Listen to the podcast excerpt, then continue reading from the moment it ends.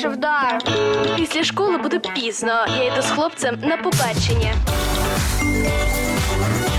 Статус мама. Кожного разу новеньке. З вами Олена Стангеліні. Усім привіт! Якщо ваша дитина просить вас подарувати їй песика, думаю, вам буде цікаво почути, що лікарі думають про проживання дітей у тісному контакті з собакою. І тут нам допоможе лікар-педіатр Олександр Мазулов. Багато батьків переживають з приводу того, що сумісне проживання собаки і дитини в будинку е, може мати низку негативних впливів. Справа в тому, що більшість е, глистів, які вражають собак чи які можуть проживати сумісно з організмом собаки, вони не можуть проживати в організмі людини, і навіть наявність глисної інфекції у собаки не означає одночасно наявність глисної інфекції у людини.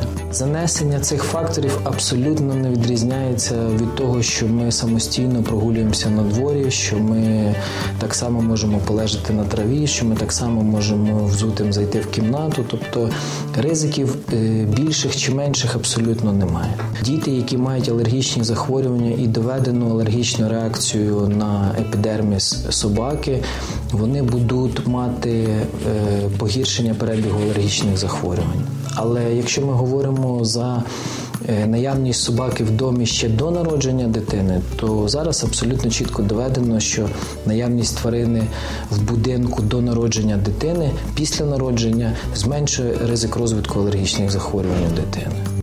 Статус мама. Друзі, якщо ви наважилися принести додому цуценя, поставтеся до цього серйозно, оскільки, як сказав Екзюпері, ми відповідальні за тих, кого приручили.